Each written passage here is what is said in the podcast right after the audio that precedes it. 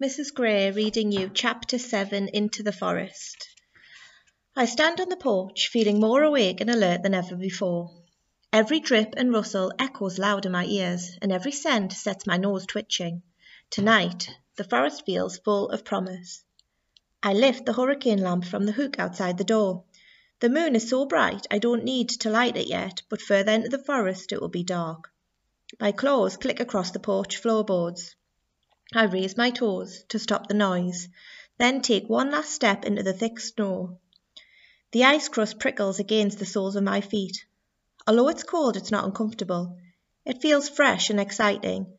I lift my skirt a little and watch my furry feet make giant bear tracks as I sway across the garden, trying to figure out the best way to move my legs and keep my balance. A smile creeps across my face and I suppress the urge to laugh. It's just so ridiculous and impossible like one of Anatoly's stories. If a person can grow bear legs, then all the magical things Anatoly has told me could be true.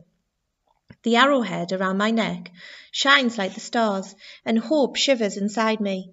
Hope that in the forest all the questions swimming through my mind will dry up with answers. At the bottom of the garden, I step beneath the trees, and a gust of wind swirls around my ankles.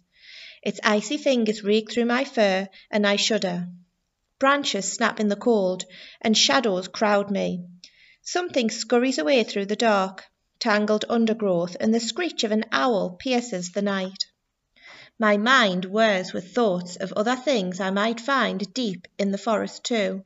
There are dangerous things in Anatoly's stories fire dragons who would burn your life away, and Yaga who would steal your soul. But more frightening than them are the ordinary dangers I've been warned about since I was little. Wolf packs on the hunt, steadfast and silent, angry boar that charge with the ferocity of rock falls, vipers that dart from below, lynx that pounce from above, and wandering bears that might be startled into wild uncontrollable storms. And there are the tiny things that sneak up unseen, ticks, parakeets, spiders. And although spring is coming, frostbite still crawls through the air. I suddenly feel as vulnerable as a chick fallen from the nest. The safety and warmth of my and Mamma Mamochka's house tugs me back suddenly and I fight the urge to turn around. Because if I see the window behind where Mamoshka lies sleeping, I won't be able to do this. And if I don't leave now, tomorrow I'll end up far from the forest, with doctors, in an unfamiliar town. The answers I seek won't be there. So with trembling fingers I check my map. Then, though it makes my eyes burn, I stare straight ahead and take the trail that runs north deeper into the forest. You don't usually walk at night. Mousetrap leaps onto my shoulder, making me jump. Where are you going? I frown at Mousetrap in confusion. How is it I can understand you? It's impolite to answer a question with another question, Mousetrap trills. Sorry, I say, almost more confused by Mousetrap correcting my manners than I am by him speaking. It's just strange to be talking to you. Considering how long we've lived together, it's rather rude that you haven't before. I've talked to you lots of times, I protest. It's you who's never talked to me. Of course I have. Mousetrap twitches his nose in irritation. You just weren't listening. I step around an aspen with a deeply curved trunk. That's not true. I've always listened to you, and the birds, and the forest, but none of you have made sense to me before. Not like this. You obviously weren't listening hard enough. I shake my head and sigh. This is about more than listening. Something about me has changed, beyond just my legs something deep inside. The thought is both exciting and nerve wracking because although understanding animals could be wonderful, and all this change might help me discover the story of my past, I don't know what it means for my future. Don't feel bad about it. Mousetrap squeezes himself into my collar and curls around my neck. Hardly any humans listen.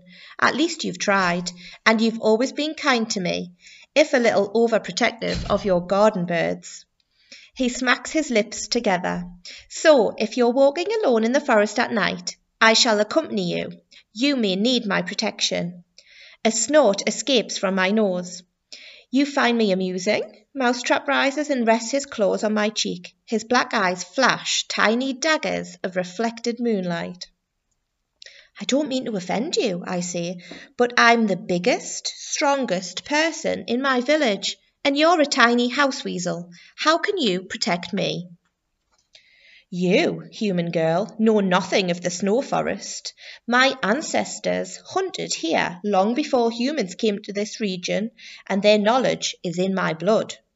Mousetrap lifts his chin high and his tiny nostrils flare. Just because my great grandmother chose to move into your house to help with your mouse problem doesn't make her or her descendants lesser weasels. You, do you know how skilled you have to be to hunt prey beneath your creaking floorboards?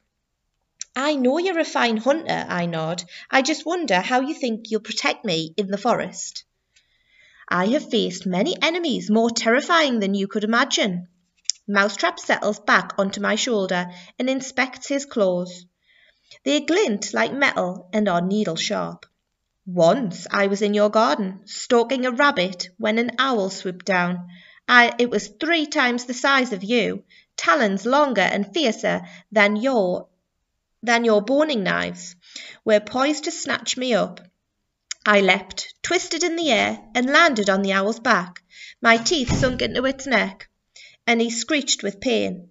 The owl flapped frantically, trying to escape my attack, but my grip didn't weaken, not even when the owl rose into the air. I clung on tight, and the owl carried me across the snow forest for three days and nights. Really? I raised my eyebrows. There are no owls that big, and if there were, I can't imagine Mousetrap riding one. You don't believe me? Mousetrap puffs out his chest. My face flushes. Considering I have bear legs and am talking to a weasel, it seems unfair I should doubt Mousetrap's tale. I'm amazed, that's all.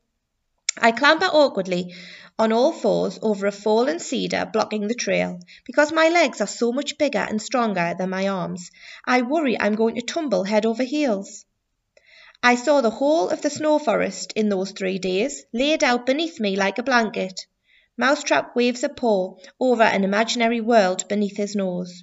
The forest is so vast that when it's morning on the east side, it's night on the west side.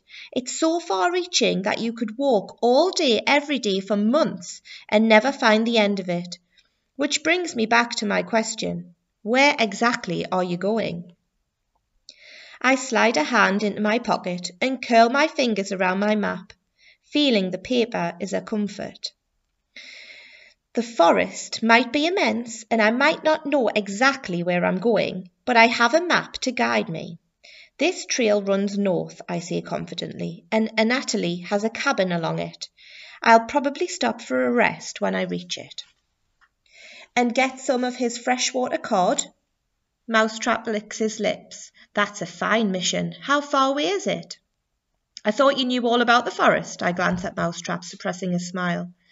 I do. Mousetrap jumps off my shoulder onto a nearby branch, but I don't bother myself with trifles such as the exact location of human cabins. I think we should get there in an hour or two, I say, hoping it's true. I'm not sure of the scale or distances shown on Anatoly's map. You think? Mousetrap stops in his tracks and stares at me. You mean you haven't been there before? I have, but it was a long time ago.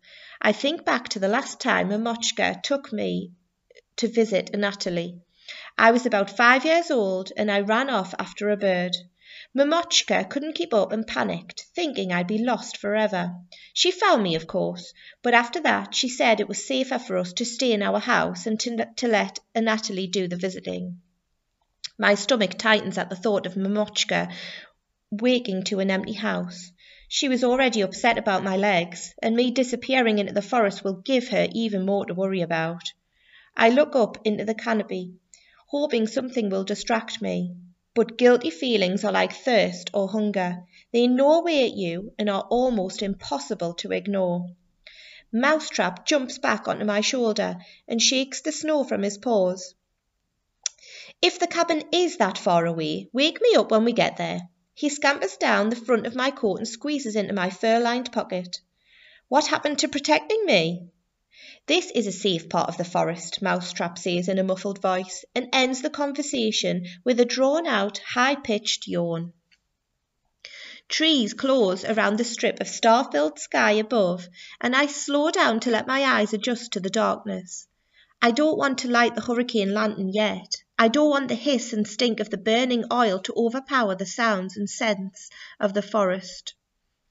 Now that Mousetrap is quiet, I realize how much I've been ignoring my surroundings. I need to pay more attention, be alert for dangers. I stop, hold my breath, and listen. Leaves rustle above me. A small bird hops along a branch, then flutters away. Frost crackles, and the icicles creak. Something scratches, scrambles, darts up a tree. The nighttime noises are unfamiliar. They move differently through the trees and echo louder in my ears. Fear tingles all around me. I stand tall and take another few steps. The new weight of my feet and the feel of my claws is reassuring. It reminds me I'm strong, even stronger than before. I can cope with whatever dangers lie in the forest. But then the trail dips into a tight knot of pines and every drop of starlight vanishes. I stop and squint into the darkness, fumbling in my pocket for matches. I stifle a groan and realize I've forgot to pick some up. Then something moves ahead of me, something large. It knocks a branch, sending a flurry of snow to the ground. My muscles tense. The howl of a wolf far in the distance cuts through the air and shatters the strength I felt a moment ago. Mousetrap? I whisper, poking my pocket. Are we there yet? he asks without moving. I swallow back the lump that has formed in my throat. Asking for help feels like lifting a heavy log. I should be strong enough on my own. I peer between the trees again, but all I see is darkness. I need your help, I say finally. To see. To see what? Something moved up ahead. Mousetrap peeps out and sniffs the air. It's a deer. I sigh with relief and take a step forward right into the path of a large grey wolf.